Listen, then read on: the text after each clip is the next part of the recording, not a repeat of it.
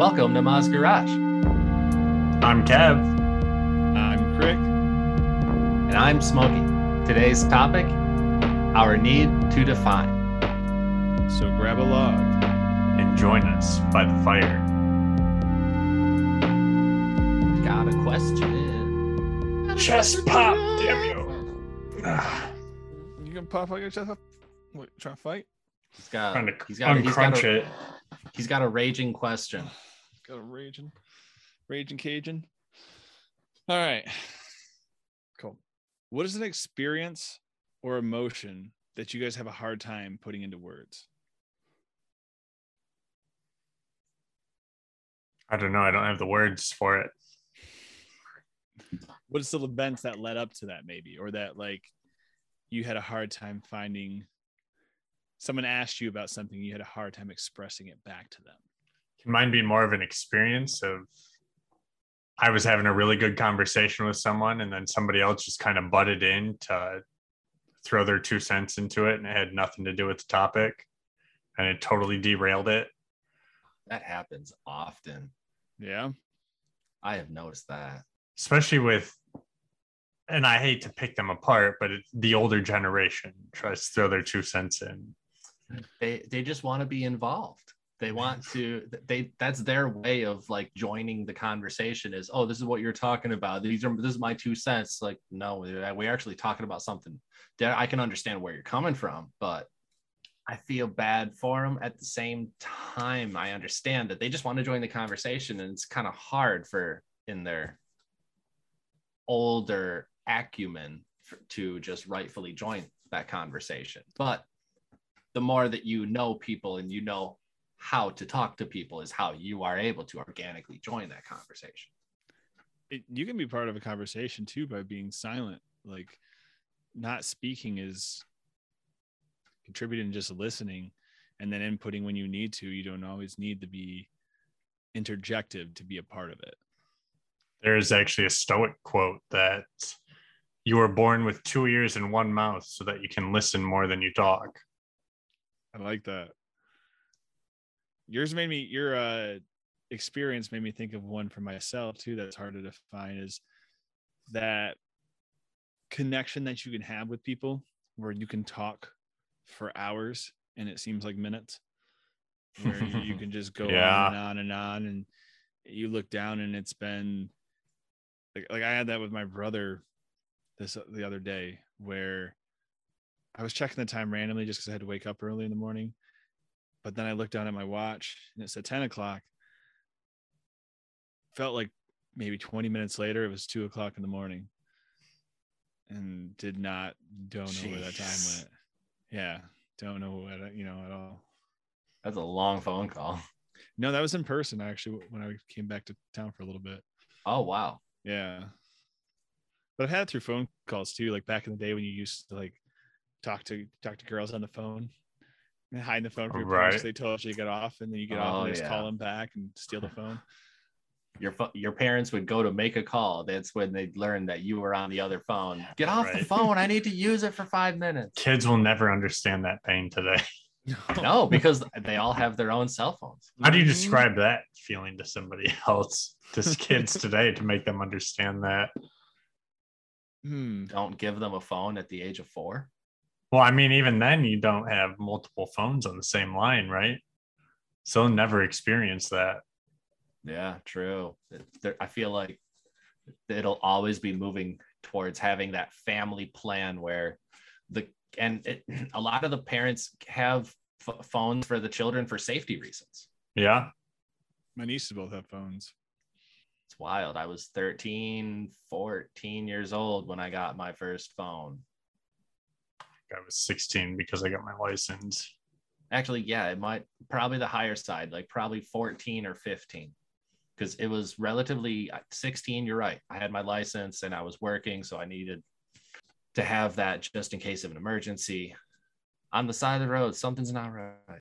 So do we need to because we can still experience that and we know what that emotion or experience feels like but the only way that we can communicate it with each other is by finding a way to put it into words and then the more faster or the more we try to shorten our conversations and shorten our dialogue, that's when you start turning full on like multiple sentence explanations into single words. To define that whole thing. So when it gets out of hand, when it becomes a problem, that's when we find a solution, right? Yeah. Or it's more prevalent. Yeah. It gets talked about quite often because different languages have different words for things that we don't and vice versa where they have an explanation for like a single word for the smell in the air on a rainy day like i forgot what language but they have an actual word for just specifically that Huh. you know but we don't but we still experience that We still know we say it smells like rain. That's it, right? It- it's it's it's aromatic mist. but the thing is is you're not even not to break it apart but you're not even smelling the rain i guess Right. the only reason that is is because you can smell the soil and the ground and everything better because of the moisture in the air it's more easy to get to your nose so you're just better smelling the ground but that's just less accepted in today's society is just getting a nice good whiff of that fresh grass. I love the smell of the ground. You all right sir? Just give me a minute. I need this. When you get your nose out the dirt. you don't know what it's like at home man. I don't have this fresh bermuda at my house. I got this dumb old dung grass crabgrass Oh, just weeds awful. everywhere. That's true. Yeah, de- definitions definitely help us convey stuff with each other better. Like that's how we learn. That's how we can pass on knowledge down, which gives us like that's what gives humanity some of its benefits that we can pass down that knowledge from generation to generation by putting it into a textbook and putting it into documentation words. But in my opinion, I think our need to define things and put them in such secure boxes is also what stifles us. Because if you don't understand how you feel, people sometimes force you to give it a definition, even though you fully don't understand it. right. You're forcing a definition upon yourself. Then that becomes you almost sometimes. Or you become that. Right. To a degree you stand your ground on your position per se When we think we have to define ourselves at some point, even though the fact that we're always changing and adapting and taking on new experiences that influence us, you can change the definition of what you are. Just like flour can be flour, but at some point it can be bread. It's not always have to be flour. You don't call it flour when it's in a baked loaf. It's where they say if you call somebody a name enough times, they'll eventually be that, right? Mm-hmm. I mean, you call somebody stupid enough, eventually they're not going to think they have the ability to to think and be smart. Right. especially if you're calling them that age at a you're calling them that name at a young age Yeah. and it grows I think that goes into adulthood though too, because I've seen even like full grown adults that just get belittled by that, like at different jobs and stuff that you know, it depends on your self confidence, how sure of yourself, but people can get put down pretty easy if everybody's on board saying the same thing. And that's where I feel like you have to be careful with stereotypes too, because that can also go with the association to the the bigger picture that you are. So say it's like stereotypes about a race, stereotypes about uh, like feminine and masculine and what all those hold tangibly. People feel like, well, I can't do that because I'm a guy. That's not that's not acceptable for men to do. That a woman shouldn't do that. That's That starts at an early do. age, like with toys and stuff, what people are allowed to play with. No playing with dolls. Well, whenever we have so many like uh fathers that are at home, if they're not allowed to, you know, play around with the child, even though you know parenting should be part of both growing up. Yeah. I didn't, I've never thought of it that way. You weren't allowed to play with dolls, so now you don't want to raise your kids. right. That's for I was listening to a comedian today. I can't remember who it was, but he said that about uh some girl at the YMCA that was who would watch his son when he brought him in. And he was like when she'd come in, she'd be like, That's my boyfriend. My boyfriend gives me kisses. And he goes, Now, how messed up would that be on the other end? If I'm over there with a couple of my boys and someone brings in a little girl and I'm like, That's my girlfriend. My girlfriend gives me kisses. Like, it's just not nowhere near as acceptable. Right. You'd have the cops called on you probably. Right. But just I was thinking about that as he said that. Like it was funny, but it's also there is there's a lot more Stigmas. stigmas, yeah, put on different genders for different things. Not saying there's more on men or women, but there's in different areas. There's And it's on dumb things. Dumb things like colors. Right. And maybe that comes from different languages because in Spanish, you've got masculine and feminine words, right? Based off of Mhm. which letters you put at the end of it. And maybe, I don't know, we just took that too far. Or is that where- that's where was that a cultural thing that they adopted when they started naming colors? Because colors didn't always have a name. You True. know I mean, like slowly more colors were added as we We created a don't- difference in colors. we don't truly know because we don't have a whole lot of evidence of colors in like the prehistoric times. Right. They're just there. We just know the colors are. Trees had to have always been green. They had to. But how do you define that? Had to. How do you define that, right? How do you say what? Where did the word green come from? Trees used to actually be indigo purple way back in the day. They used to be a shade of cerulean way Well, back in the day. There are trees that are, you know, like maple trees. There's purple maple trees that have like the beautiful red and Mhm. purple leaves. Mhm. You know, I think I think about like watching anime and how they how they have like trees of like all cherry sorts of different and stuff. colors. Yeah, It would be really cool to see. that's. I think we talked about this in another episode as well. That there is a culture who didn't have. I think they still don't have a term for orange. Like orange is just red. Any form of orange is just red, because they've never found a need to define it as a separate color. Because Technically brown, isn't it? Do remember you Orange, talking about brown that. is orange. Yeah, like Brown we- is orange. that that's another good point. We gave a new definition and separated brown into its own category. But all- brown is just a shade of orange. it's a desaturated, darkened orange. That's what they don't brown have a brown either. Uh, so they might, but I'm saying in general, like we, at least myself, until I learned this, I always thought brown was its own, like it was just a mixture of colors, but it's not. It's it's technically just orange. It's just a devalued orange. Well, I suppose if you look at it in, co- in on like the color wheel, brown you do get by mixing a bunch of different colors. Kind of like if you try to You get a do get more gray though. right, like and that's what It I is mostly gray. from mixing paints and stuff like that. A lot of those Yeah. things that you thought work don't always work as well. So if you add a bunch of white to brown, you'll get orange. If you Well, mix it should, paints, It should it should be it should be more It's blue, I would think. You want you want you want more so of probably a blue red, which gives you purple, and then yellow, which you've already got through the blue, the yellow, so you have orange.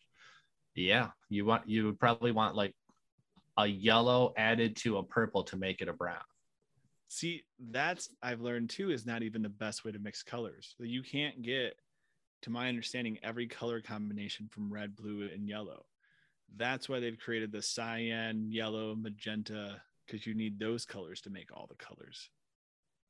So it's just a, right you you do need more than just the three primary i think they they they do teach you like nine in art school or Roy something. G. Biv. Well, no, for at least from what I was looking into, you can do all this. Yeah, you can maybe. make all the colors with the cyan, yellow, magenta. There's one more, but with the four colors. CYK. Yeah, CYMK. CYMK. all the colors of my But print. K isn't actually like the color. It's kind of like Right. potassium. Right. I can't remember what the K is, but it's that, and you can make any color using those four colors, pretty much any color. Hmm. But they don't make black. Like you can't mix all those colors and black come out. You know. Is black technically a color? Or a i shade? suppose it does become gray before it becomes black And I- how do you how do you add, how do you add darkness to gray without creating black first? Add a bunch of brown to gray to make black. It doesn't work that way. or darker colors. I mean, you could use more blues, maybe. More blue, but then that's just gonna make it. You've also gonna you're also gonna get a little bit light from the blue. So it's it's gonna away. pretty like you said. You're it's it's gonna it's gonna stay gray a lot. Well, and that's where we talked about this before. Like, I think it's black is the absorption of all colors, Mm-hmm. and white is the absence of all colors. Mhm. Mm-hmm. That's why if you wear a black shirt on a sunny day, it gets really hot because it's absorbing all Right. of the, It's the radiation from all. the sun, all the colors of the spectrum of light. And then if you wear a rainbow shirt, you're reflecting all the colors. That's where I love the pictures where it's like somebody in a in one of those shirts that has like white patterns in it, and then they get like a sunburn and like every part that's not white is normal. and they just have, Yeah. like this intricate design like throughout their whole body. So would it be any part that's not white or any part that is white? I think it was. Because the white's reflecting white. it, right? I want to say it was white that let it through, because the black absorbs it into the fabric. But white I Uh, think lets it pass through. Because I swore, if I'm remembering right, it was the white designs that made the in the things on their skin, but I could be wrong. So it's sunburned on purpose. We should make shirts like that. right? Brand I was people with our logo. I was just gonna say, could you imagine telling your friends, "Hey man, like look at this design. I, I gave it to myself, like the the old, the old sunburn way." Branding. You Oh, can do it on, the, on the back of a shirt where someone never really knows because they never see it. They're like, why is it so hot back there? but when they go to the beach with their shirt off, people are like, oh, what's Moz garage? Is that a new tattoo, bro? This person's just What are you talking continuously. This person's just continuously getting kicked. It, why do people just continuously, ki- dude? Your back says "kick me." What's mine say? Why don't you turn around real quick? When the need to define goes too far. Yeah. it doesn't really. It doesn't really. In that case, I mean, color separating color is pretty cool. That's very scientific. But could we understand color more if we didn't try to put it in such parameters? Is there more rules to breaking the patterns in color than trying to understand? Because that's where I've learned with doing art is there's color theory and all these things that you're supposed to do to make colors mix together and color patterns to make it look right. But also every video I learn about watch about learning color says learn it, but you don't always have to follow it because you can make great things by breaking the rules. Mm-hmm. And it's They're all good by guidelines. interpretation, how you perceive it. Right. That's where there's rules, but rules are sometimes meant to be broken. and especially in art where everything is so your own opinion very very subjective i guess is what i'm looking for It is. That, that's where I feel like definitions are subjective. Like what one word may mean to you may mean something different to someone else. Like religion. Religion is a blanket statement that encapsulates all religions, but inside of that, they're very different. Yes, in some ways similar. You got the sub definitions, right? Yeah. Subcategories of the definition. And then these days you have the social definition Right. Yeah. and then even the break off in that between religion and spirituality you know which is more just of believing in some kind of thing beyond but not an organized religion yeah that's where i feel like some of that danger can come in where that definition can be dangerous is our need to define can separate us our need to define humans in general can put us in different categories and sometimes put us against each other That or what you do in the name of that definition sometimes. yeah Right. because at the worst of it you're forcing labels it's it's how far you want to go back you know what i mean like people in america can say so and so from that state talks funny and so and so from that state it's like this but then someone from another country they're not paying attention to the individualized states. They're looking at us those are americans those are people from america. And then you know someone from another one different continent could see us all as a continent together and then aliens see Mhm. us all as just humans from a planet. Right. So it's what perspective you want to see it through. They're just looking down on us. There's there's one of them that appears to stand higher and talk really loudly, but I don't think he I don't think that person that person knows what they're talking about. That's why they're standing so tall. Speak louder if you don't know what you're saying. yeah, that's I think about that a lot. Like if we just completely eliminated the aspects of borders and like there's benefits in culture i understand that there's benefits in culture between different races and different like um what would you call it? Origins like where you came from where your ancestry and stuff comes from. Ethnicities? your ethnicities. There's beauty in the different ethnicities and the cultures that they bring. But what if we just completely say wiped the scale and everything was just we stopped forgetting about we are all a human culture.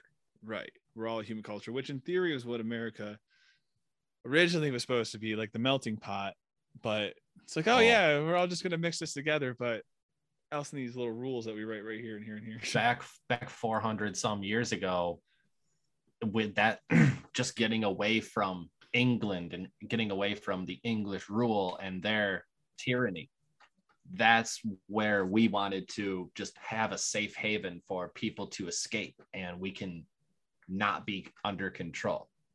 And now 400 years later, I mean, less than 400 years, you have a government in place and you've got rules and regulations and you've got institutions that have to uphold those rules and inst- you're kind of doing the same thing just with not taking away the full freedom it's the way it was defined. Exactly. The way that we defined it. Yeah. The way that we declared it. Is that a human need then? Because they did that as soon as they got here. All men are free and created equal, unless you're not white.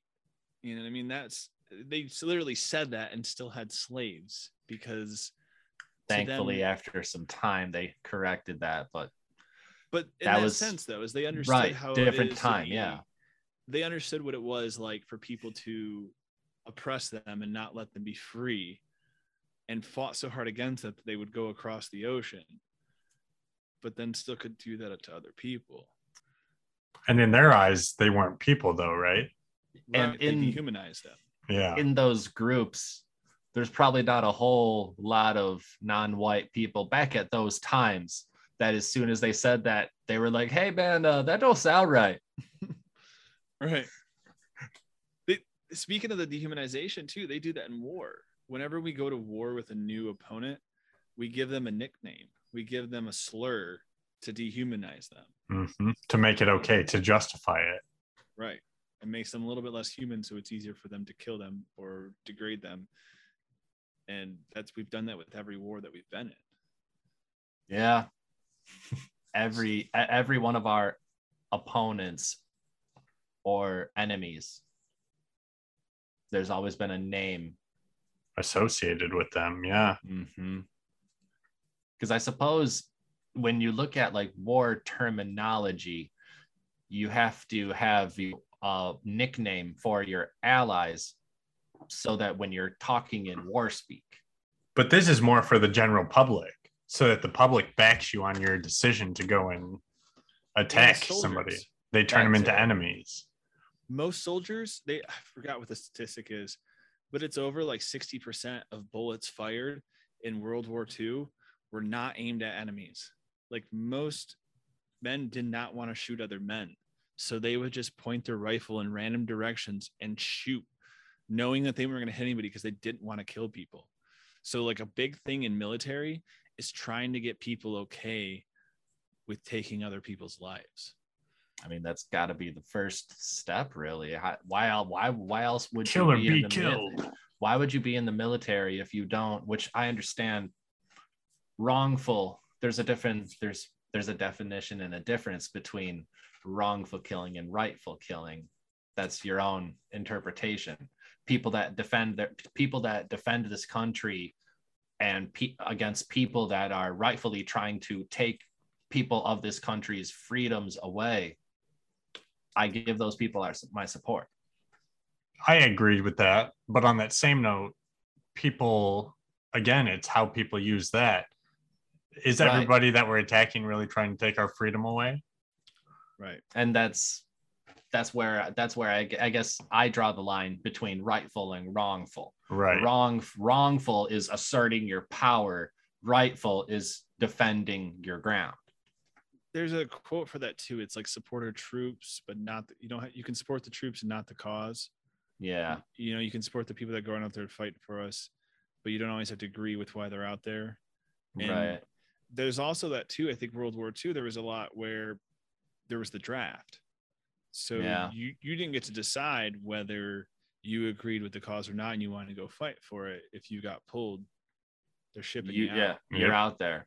So that's that would be another reason. You've got these people that never wanted to kill in the first place. Like, I gotta shoot this gun and I'm I gotta make it look good. Yeah. So they, they want to see them as a fellow human being that they don't want to kill this person. And you got to show, you got to define them in a different way to make that okay. maybe that's almost like a half-handed like coup d'etat to like the movies where like the bad guys are terrible aim like the bad guys can never shoot the good guy because they never they never want to kill him even though even though it's their job to kill that person They didn't want to be bad guys. So is the good guy actually the bad guy? Yeah, the good guy is just blasting them down. He's just like, Yeah. pew, pew, pew, pew, killing No them the good one guy's the one that's like getting them in one shot and the bad guys are like dude thought we were playing like what's going on here That would be a good movie from the perspective of like one of the grunts in the villain's part that was like forced into it. I guess that's kind of what one of the Star Wars went in, but not where he's such a big shot where he just keeps going Spaceballs. along. Yeah. get take Gran Torino from the gang's point of view. And then the end of the movie, it'll just be this weird old guy getting killed. That your gang just killed him. gangs is a good point on that too. Like you- that becomes your definition. Like when people are they usually target people like without fathers in the household or people that don't have any kind of structure and they make them part of their entity. They want them to feel part of something grander than themselves and they give them this kind of security and so once they're defined as that you become a gangster well i'm a gangster to be a gangster i have to do these things so you start to fill the role that you get put in. And you're told could- that's the way. This is the way. right, Mm-hmm.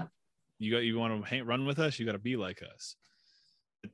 That can be used for good and bad too, because if you're in a father role, and we've talked about this before too, the definition we give ourselves for being a father, the definition we give ourselves for being a parent.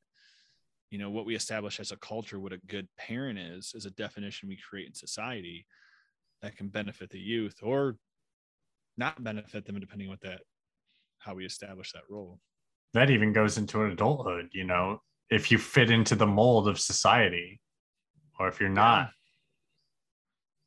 We talk about this with business leadership and the business that we want to run because of uh, a lot of the entities now who run businesses and how they handle it in the business model that we've kind of grown so tired of. And we don't want that to define us. We want to change the standard for what is normal business practices. The only way to do it is to do it yourself. Mhm. right. Create your own definition lead by example not even have to define it though just be you. Like you don't have to set out and say it's good to have a some kind of guidelines for how you want to interact with it but at the end of the day you just got to do what you feel is right. That's your label, be you. yeah. Because you you're not going to be able to preemptively say everything that's going to come up in every situation you're going to have you're going to handle. That's going to be you're going to have to just go with the punches and try to figure out what's right in that moment. It's very hard to just think about what could happen at all times and have a response for what could happen when some things that you have a response for may never actually happen and you exhausted so much creative energy on that response that you could have put that energy into something else Right. right And then just taking it as it came. right explaining like the last five years of my life. I yeah. i mean it's a hard pillow it let me try that again it's a hard damn hard pillows. they come so compressed It's not They like the old though. feather they ones. come they come ex- they're extremely vacuum sealed and Right. you can kill someone with this concentrated pillow Extra forward memory foam. but it's a it's a hard pill to swallow that you will not be right all the time yeah. It is. But I mean, once you swallow it the first time, it gets easier every time, right? exactly Growing comfortable with the fact you don't have to be right all the time. It's okay to be right. Just like it's okay. It's right being right. it's okay fa- being right or wrong that's where the growing begins Mm-hmm. Exactly. It's the same thing with failure. It's okay to fail. Failure is how you learn, but we always think failure is is when you've lost, you know what I mean? But my uh, cousin just told me this quote and I'm going to butcher it a little bit, but it said you only truly fail when you quit. Making Yeah. mistakes and failing Yeah. is not a problem. You only truly fail when you finally give up. that's why the saying goes get get knocked down seven times get back up eight Yeah. you knock me down i'm just going to keep getting i'm just going to keep getting up i'm not staying down And that, that's the same thing with being wrong. It's okay to be wrong. Learn how to learn from that experience. Every experience is a learning experience, even if you were right. You know, Yeah.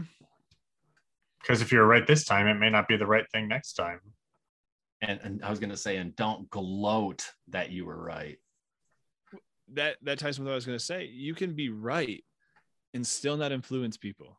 Because if you're right and too cocky, or if you're right and don't know how to communicate that to other people, they can do completely something different and crumble the process because you were too cocky or you didn't want to share your opinions or you were too nervous to share that with people. You can know the right thing and still be unable to convey it.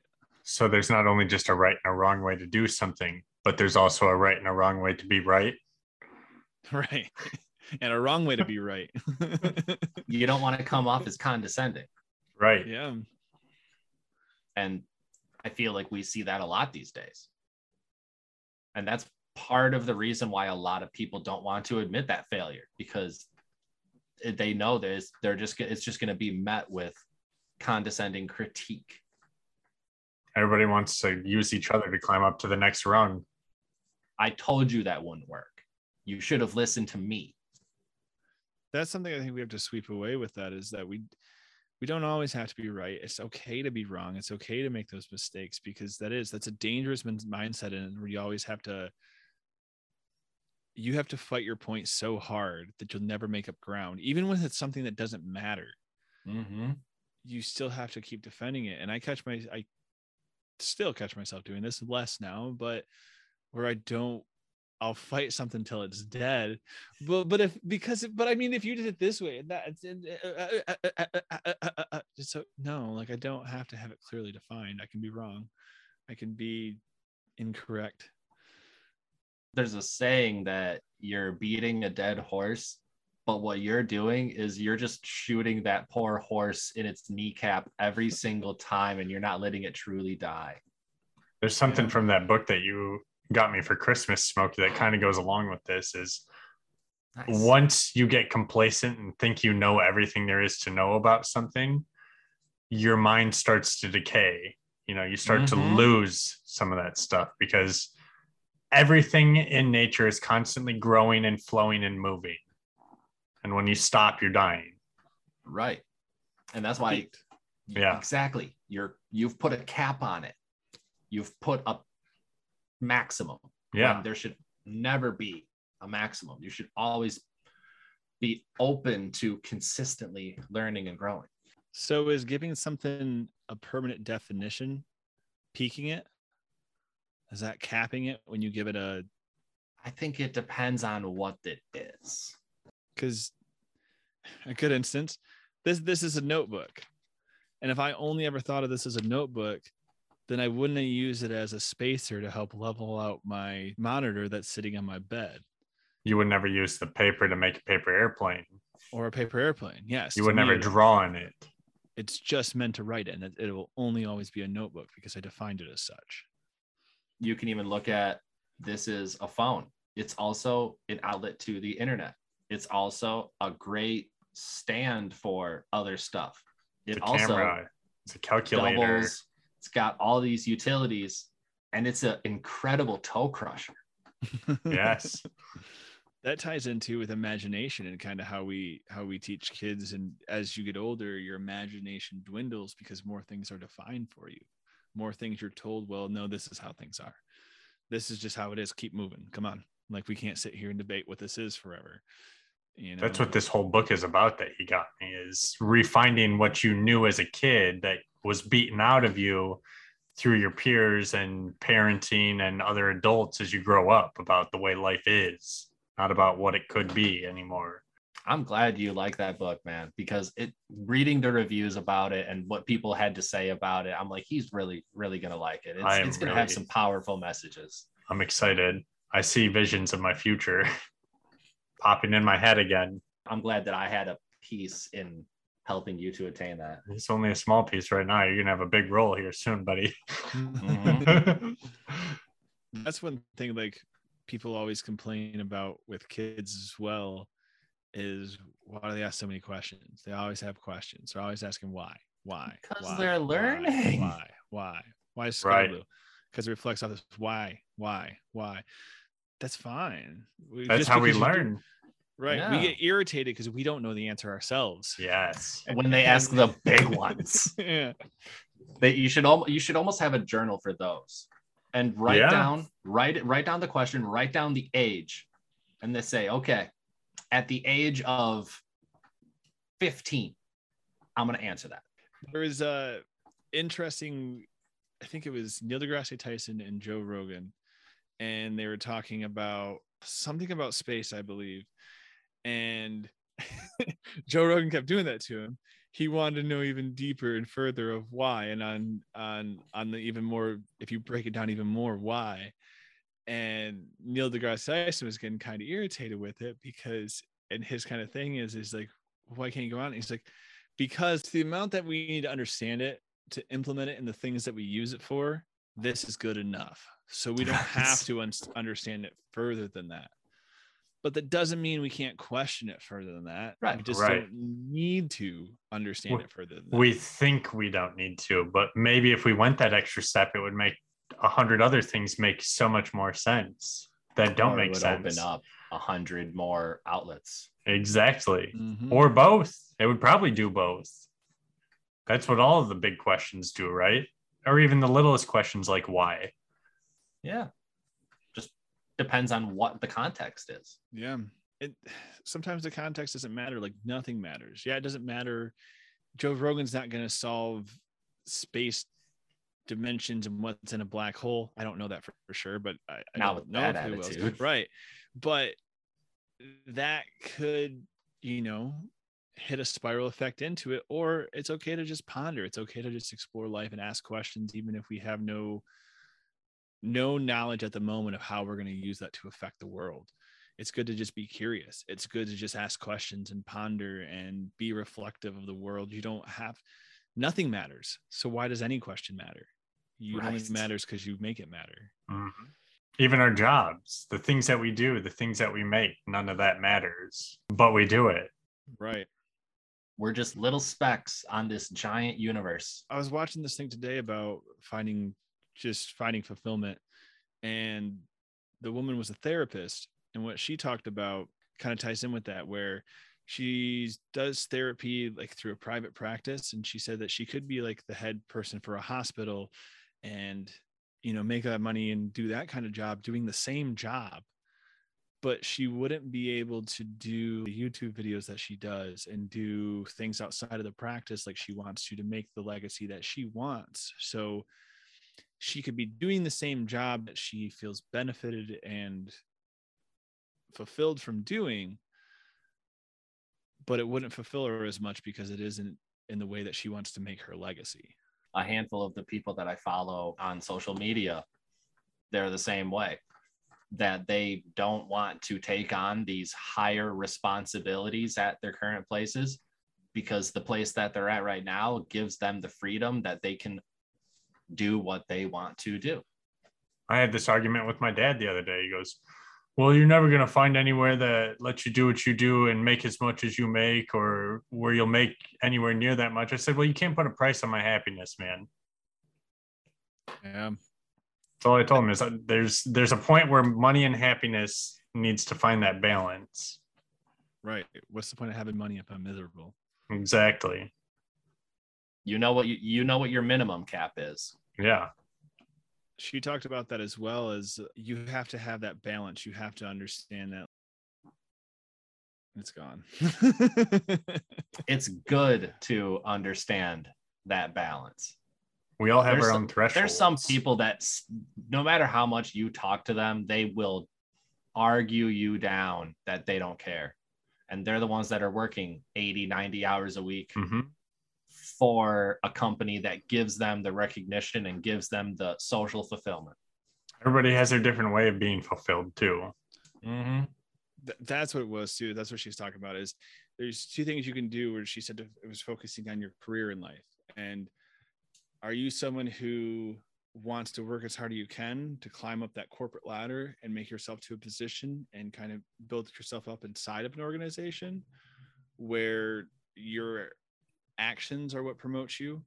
Or are you someone who wants to start your own business and run it that way where how she said is that your fiscal gains is what represents you but i feel like it's slightly more than that but it's it's a choice you have to make is and that's where i always catch myself is constantly trying to grab like i'm always trying to climb that corporate ladder and i get sucked into it it's not something i consciously try to do i'm always just working my way up to the next position trying to prove it to myself trying to prove it to somebody else or whatever reason it is i'm always trying to make more money be a, have a better title you know like be defined betterly at my job I think you also find yourself in positions or really industries for that matter that your skills that you have are highly wanted and needed. That's true. That's I, that's kind of as part of it because I'm just doing the things that I enjoy doing, and with the marketing stuff, which I'm getting into with this new job, it's that's my art side, that's my creative side. If I can, to me, it's like tricking them. I can be creative, and you'll pay me for it. Like score, you know. Right? So that that's a good point. Your work when your work is working for you. Yeah, and that's that's how I kind of was looking at this. Is it's is this a place I want to be for the rest of my life? Probably not. Can I learn tools to help benefit me in my personal job and how to better market our, myself, this podcast, the other things that we produce by having a job that's paying me to also learn how to do it for them? I can. I can learn a lesson from that, just like I learned how to be a better manager from the other jobs that I've worked and can help me better correspond with people and grow and help organize people. It just came to me in a vision. Your skills. We're going to open up the biggest, baddest, coolest bowling alley, dispensary, lounge, bar, top golf. that sells shoes. Sounds like a sports mall. It's going to be an eighth of a sports mall in size comparison. I was thinking about it the other day. An arcade A or dispensary with a bowling alley. Oh with an event God. center where you could have arcade games, Yes. bowling, Yes. laser tag, and you could also walk around with a joint in your mouth. Yes. Sign me up today. I'm going. Like, And that's the future. yeah, We're get we That's what malls get turned eventually give it another 10 years there's gonna be influence event centers like that there has to be that's got to be the next thing that things are moving towards you can drink at a bowling alley. You just can't smoke weed at you one. And can't you can't smoke weed because they have the whole laws of i mean you used to be able to smoke a cigarette in a bowling alley but laws they you can't do that anymore but it's honestly better for people's health to not have to intake all that secondary Yeah. smoke and i like that there's less questions being asked when you go to bowling alleys and you go into those smoking sections That. Right. Probably be set up like hookah lounge rules. Yeah. Oh, that's another thing we should have in this place is a hookah lounge or or hookah hookah table service. That would be great. They, they could do too if you want to get rid of the smoking aspect. You could do like edibles and drinks. Yeah. There's infused drinks. There's edibles that you could take. There's patches. There's all these different forms of consumption. But it's how we define that vice too. Like uh, I keep saying like too. uh, weed is still stigmatized, even though it's decriminalized and it's becoming better about how it's viewed. It's still not viewed like alcohol is. It's still not No. regulated like alcohol It's is. not to that level yet, but it's right, on the path. right. I mean, it's already at the level that shopkeeps can sell it. Yeah. They're talking about that with uh, mushrooms as well. Mushrooms, I guess, was just it's up on the ballot right now for Michigan Mhm. for the legalization of mushrooms and psychedelics. That'd be so wild. I, I'm gonna get out of work on a Friday night, stop by the dispensary, grab my joints, stop by whatever the phrase is for a place I can buy my mushrooms, get my mushrooms, The trip center. And know. the trip center, whatever. And then I'm gonna stop by the grocery store. I'm gonna get all of my food, and then Friday night's gonna be amazing. Well, maybe one day too, though, because if they regulate it right, you should be able to buy in a store like you can buy alcohol. I can go to the grocery store, pick Oh up a six pack or liquor or wine, pick up cigarettes at the liquor store. Go down the trip center and buy it. right, Yeah. right. And just be like, There'll be a "Oh, whole department." And some shrooms. and We're some gonna have to have a- right next to the deli. in with our super center. People will never want to leave. no, We're gonna have apartments above everything. which they've been We're- doing with malls. We're so gonna go 22 stories up there. It's becomes its own commune. At least that's what it'll look like to these people. and this is how this is how you get it going, man. Yeah. Just it's selling that idea. There's tons of people that'd be down for that. And I think though too is like that's exactly it. That can inspire society to loosen up. Hey, people can live like this and not be wild hooligans that constantly destroy stuff. It's how you regulate drugs and addiction, not the people that fuel their addiction with. Like addiction's the issue that you have to handle, not the substances that those people fall into. Not everybody gets addicted. Not everybody gets hooked on stuff. You got to figure out why they're being addicted. And you can't judge people for that stuff because then that just makes them turn to closeted addicts.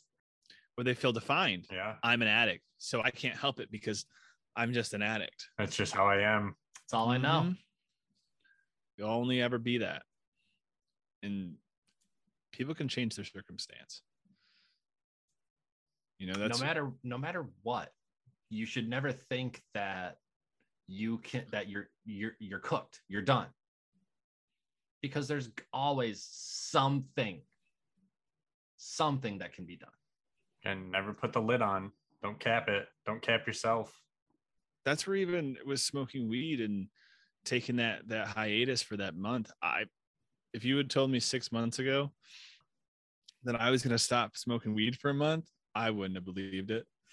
I just i thought i needed weed. I thought that i needed to smoke otherwise i was going to like freak out and have an anxiety panic attack and like that's just who i was. This is something that i need to do because that's the culture that i was around that so many people just need to do it all the time and that's just how they're always going to be. And taking the hiatus i was, it was easier than i thought to go 30 days without because i just decided to How much do you appreciate the difference that you see in it now? quite a bit. Like i i smoked last night. And honestly there's part of me that enjoys aspects of it. And some nights where i'm like i really don't feel like it. And then some nights where i just i'm like i really want to smoke. But even when i do there's a lot that i regret after smoking. I just i the the spaciness the spaciness drives me nuts now where I want to do something or I'm trying to focus on one thing or I'm trying to find something. and you're and you're noticing that you're just like you high mother Right. What are you doing in this room? There's no way your wallet is in this room. You've paced around the house four times now. Like the fridge were- six Oh times. Right. Munchies is another thing. My I don't even know how my stomach fits the amount of food that I put in there when I get the munchies sometimes. It's just it's it's outstanding and it's and so it's but I do appreciate the level off that it gives me. But a lot of that other stuff that I was crediting weed for was just my mind. Weed was just helping me getting there sometimes. it was all your anxiety Yeah. So it's just understanding that power in yourself and not defining. Again, I was saying weed was doing it, but it was me doing it. It was me doing it with mm-hmm. the help of a substance sometimes, and sometimes to take that edge off to do so. But at the end of the day, it was me, not the substance.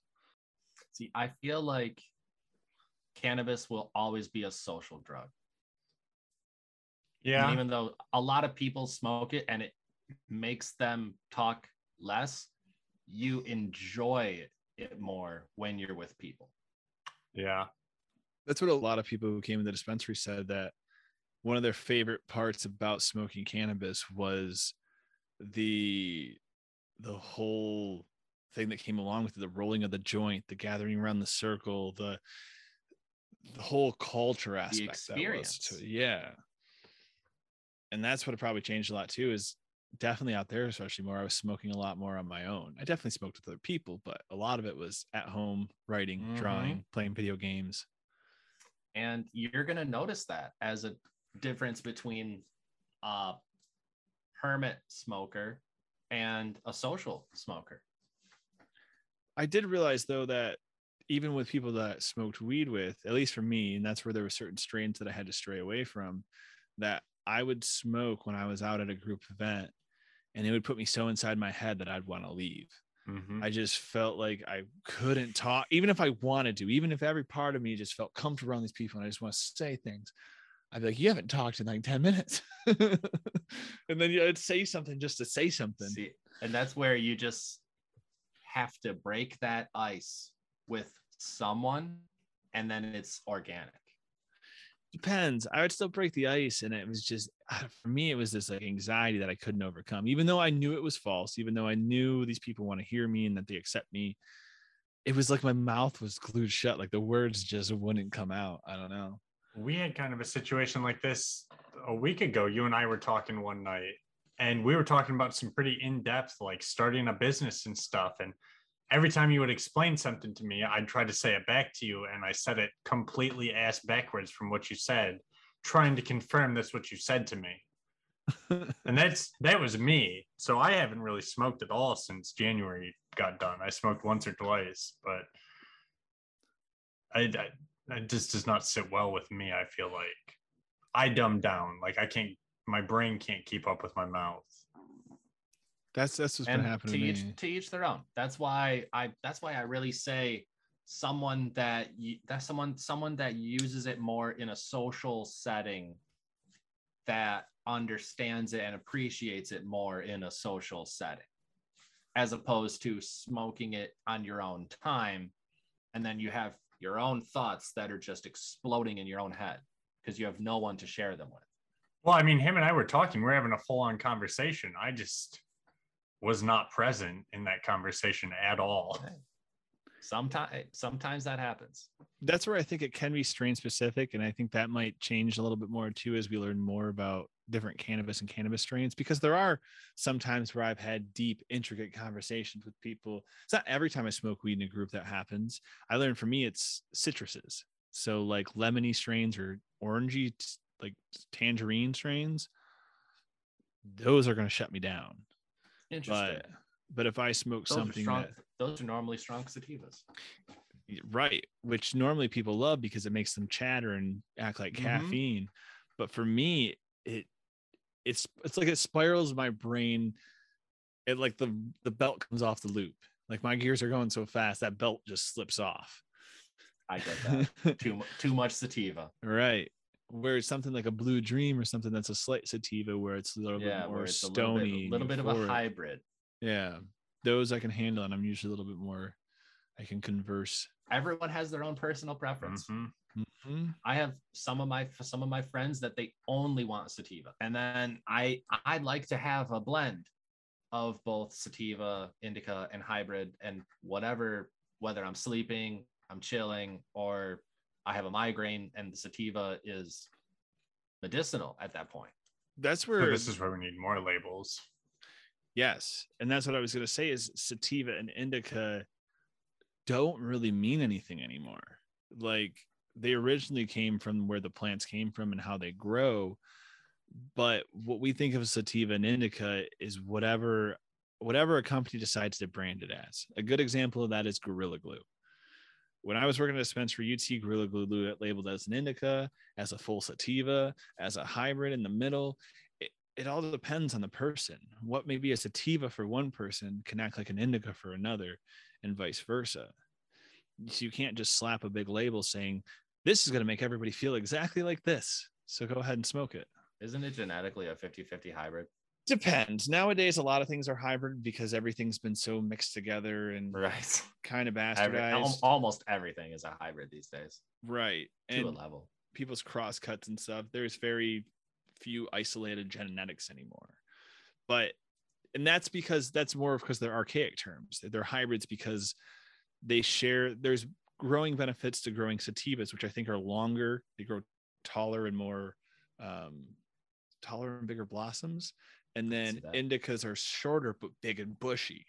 So Makes if sense. you mix the two, you get a tall, big, bushy mofo Yeah, yeah, yeah. you know so it's like they cross there's another one in there too that has a weirder name but i can't remember its name it's like i don't even want to try it. i can't think of what it's called that was way i think it starts with an h but it's like it's a weird name i can't remember That's where it can also, I mean, each sativas and indicas can interact with people differently based on their own personal chemistry. Right. Mhm. Yeah, my, my roommate even says sometimes he'll smoke a sativa that'll put him down like an indica. He'll smoke an indica that'll wire him like a sativa. And sometimes it'll randomly flop where it'll do exactly as it's supposed to. And he'll smoke some hybrids that it just kind of levels him.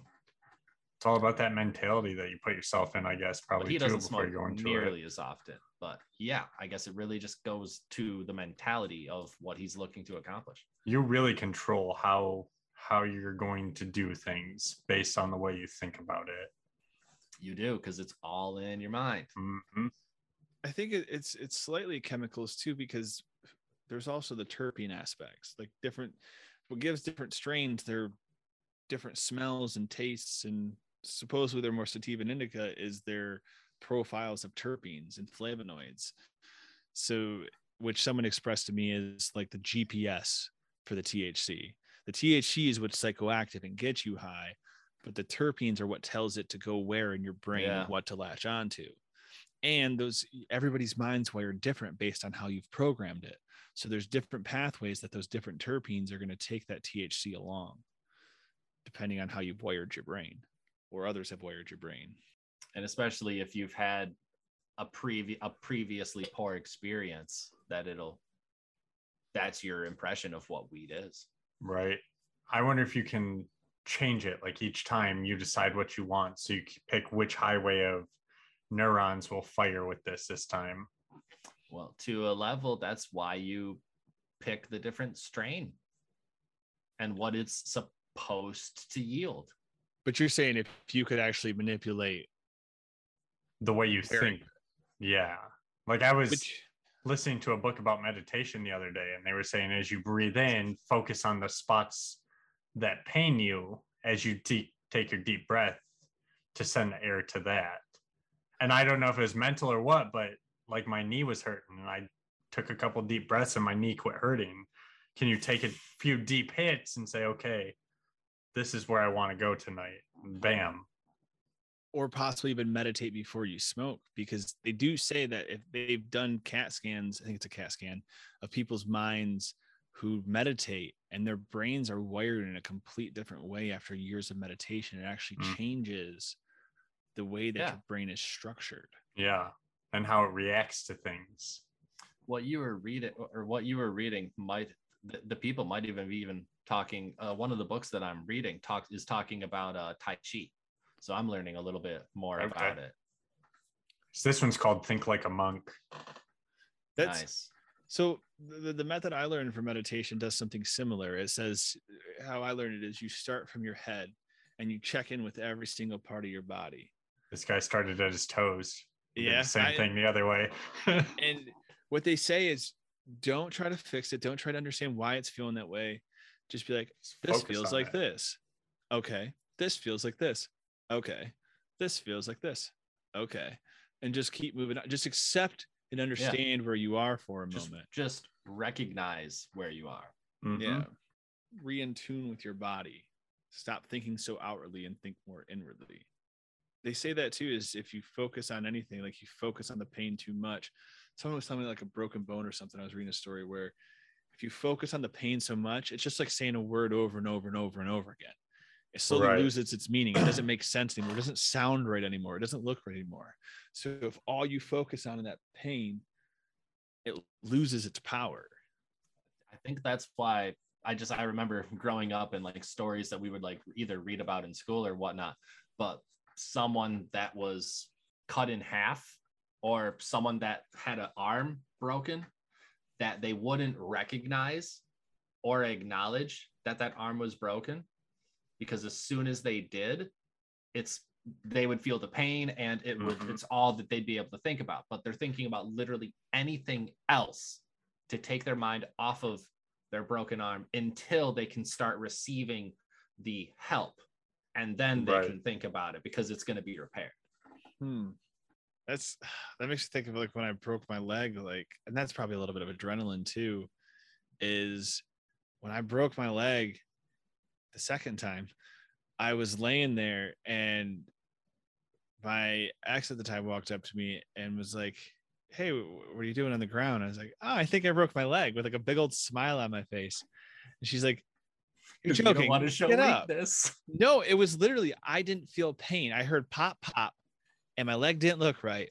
And I was like, I think it's broken. It doesn't hurt, but I feel that's that's broken. And it didn't take it wasn't wasn't until I got to the hospital and could receive care and whatever get taken care of that I really started noticing the pain. And then once I noticed the pain, Oh, oh hurt. noticed. oh yeah it's broken it's broken oh then it hurt. gosh. but it, you know for that time before that it was i didn't feel anything i was it was in this state of just shock i don't know because you had a girl in your company Yeah, Mr. Tough Guy. right right I'm You talk like cry. this when you're I'm not the gonna- phone too. I'm not gonna cry. I am not gonna cry. Hey, you should go check something out over there for like 15 minutes. I'm gonna stay here, dude. Check out this. The worst part is i was preemptively knew it was to hurt so as they were loading me i didn't want an ambulance so i had them load me back at the of a rendezvous. I think it was yeah it was rendezvous. And they had a flask with them so i had them like feeding me shots out the flask. And i know i annoyed the shit out of that emergency room because i remember that all i could do to get through the pain was sing. So i was singing whatever was coming to my mind whatever song and just going for it. And like just they're trying to work on me and like calm me down and settle me down. And i'm just in this like hospital bed singing my heart out. They're, they're just like they're just got they're just like he wants to be on American Idol. right. Someone shut this guy up. Gag him. Oh my gosh. yeah. They sent me home and they weren't supposed to. That's what my doctor said like, oh i must have annoyed him pretty bad Doctor's orders, we are overloaded. I see like four beds taken. get it Leave. Walk take your your ass out of here. somewhere else Take that wheelchair. Uh, yeah, that's that's they they do that with kids though too. Like when a um when a kid falls, if you go up and be like, "Oh, "Are you okay? Is everything all right?" And the kid's gonna It's- freak yeah, out. it's you're gonna Like- freak you're gonna freak out the kid. But if you go Like- if you if you just go up and act calmly, let me see it. I make my kids think it was cool. right. and then don't give them an overreaction, then the kid won't have an overreaction. Yeah, he's like, "Whoa, that was a tumble. All right, let's you know just brush it off," and they'll brush it off. He's like, "Oh, this wasn't a big deal because you didn't say it was a big deal. It's a Right. big deal." I remember one year uh, we were over at uh, I, I think your brother's for like one of the holidays or something. This is when uh, your nephew was significantly younger than he is now, and I remember that he I think he was running, and then he fell, and the and then he cried, and then Mama was endearing. Your brother was endearing, but also didn't give it a hundred percent attention kind of ignored it a little bit. And then lo and behold, within two minutes, he was up and running again. right. He, oh, he, he was um he was what he was limping a little bit after the fall, but then after two minutes he wasn't even limping anymore. Mm-hmm. It's just you, you gotta change. Your They didn't give him a reaction, so he didn't have a reaction. That, that's the same thing we to learn that ability to do that for ourselves. And I'm trying to do this now for things that I want to work on. Is and I was literally talking. To, I, forgot if you guys it was, it was Zach that I was talking to about that. I want to get a tattoo that says "I'm not tired yet." I'm not tired yet because there's so many you- things. Of course, you want some script. I know. I don't know if it'd be script. We'll see what it is. Something- Where do you want it? I want it like on my forearm or somewhere I can look at it. When I when I feel like I just want to sit down when there's still shit I need to do when there's still things that I have to accomplish and I'm like oh well, I could relax for a little bit or I deserve to take a take a time for a little bit. It's like why? I'm not tired yet. I'm only tired because I'm letting myself think that I'm tired. You could get two wrist tattoos, and they just say "not done."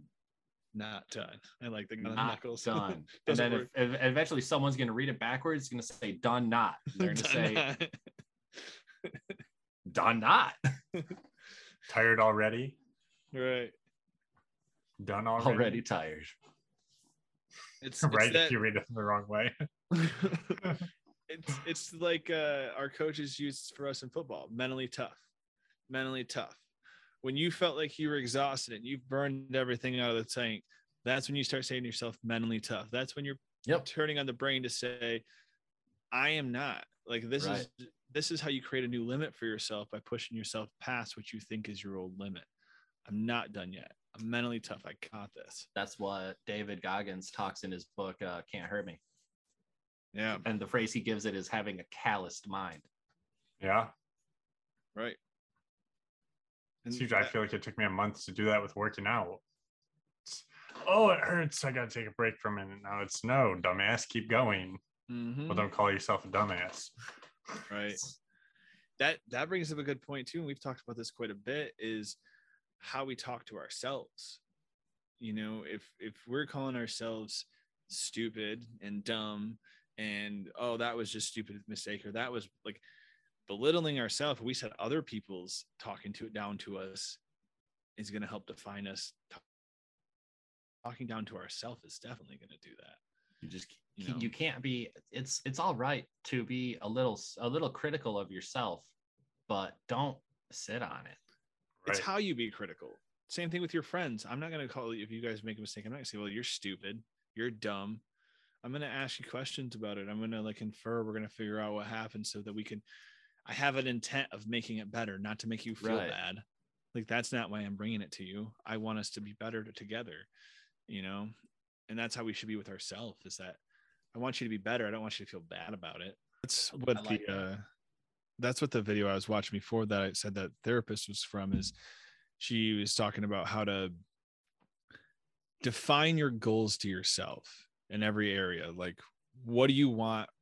What do you want as a career? Like, what do you need from your from a career to feel fulfilled? What do you need from your friendships to fulfill? What do you need from your leisure time to fulfill? What do you need from your family to feel Mhm. fulfilled? What is that definition to you? Not not what is the definition of a family that you've seen on TV and everything else. What do you need out of a family to feel happy? And then make that, make figure out your definition and then work to attain that definition for you that makes you feel the most fulfilled. That's all we can do is knowing our own capa- knowing our capacities. That's the trick, though, is figuring out your capacity, what you want. You know, taking the time to think about what you want. You Now, got you, you you would say now be what the TV tells you you want. Your definition, not other people's definition. Yeah. yeah, and you have you have to go through those experiences so that you can know what those capa- what the capacity for that experience is. Yeah. You have to fail. You have to make mistakes. You have to go down the wrong path once in a while. But the biggest, I think, is you need to give yourself time to actually reflect and contemplate it. You know, learn something from it and use that. Don't just learn it and set it on a shelf somewhere. Right. Me and my brother were talking about that, about that we both feel like there's a lot of things, and this is true with most people. If whatever you put your mind to, you can accomplish. If we set down and put our mind to something, we'll become good at it. But the fear that comes with that is, well, what if I put all this time into something that I end up not wanting to do? and it doesn't pan out. Mm. Yeah. But my my retort to that was it may not pan out in the way that you thought it was would, but the you don't know that the lessons that you learn from it or what you learn from it at all won't come back to affect another area. Even just pulling the trigger to execute on the plan, you're putting the plan in motion. So you're learning what's going to happen as it happens. Exactly. We're always so quick to admit defeat before we even begin. You don't know that the car is not gonna make it until you turn the key. Mm-hmm. turn the key, shift it into drive, and you got the finish line and you got all this length of track between you and that finish line. And you don't just hit the finish line in a snap. Nothing in life is instant. No. Life has its challenges. I don't know to that effect is something I used to I had on a water bottle at one point, and uh, is that something is better than nothing. The act of attempting something and doing it is sometimes better than nothing, and I would agree with that. it's that's what I was going to say too. Is that that's what we're talking for? Is sometimes you're wasting time and doing nothing by thinking of all the things that could go wrong. You know, when you that's what could we were saying instead earlier. expend that energy by trying it and proving those things will happen or finding out if they don't happen. Right. And it's it's one thing to do your research, but don't only do research and never execute. You can't live in the hypotheticals. Exactly. You got to step out of it eventually. you have to find the definitions for yourself. You have to make figure out what that definition, your personal definition. and you can be thankful for things that didn't happen that you didn't want to happen you can also be thankful for if things happen that you didn't want to happen they did happen you get to learn from them regard regardless. Something happened and that's what you're learning from is that something happening. And you still had an experience. You you still lived life. There's there's so many times where like i'll tell you know people's stories just how crazy and wild some things that i've done in my life are not all good. And they'll say like they're just kind of blown away because some people don't. Some people take a lot of the more less adventurous routes and can regret that too because yeah you're safe. Yeah that happened but you don't have those ones and zeros. You don't have those experiences to play back on. You're safe and you live but Did you really live? those are the ones that regurgitate the back in my high school i was a Yeah. Mm-hmm. they tell you about what they did when they were young but they don't tell you about what they did when they were an adult because Right. they didn't do very much. You gotta keep adventuring. You gotta keep exploring. Like every day you should be pushing your stuff outside your comfort zone to find it. Find something new about yourself. Find out how you something new about how you understand the world and what a different aspect of the world means to you. Learn something new from somebody. And share what you learn. Keep your eyes open. There's things all around you that you can learn from. Life is a journey. yeah you don't have to put everything in such a box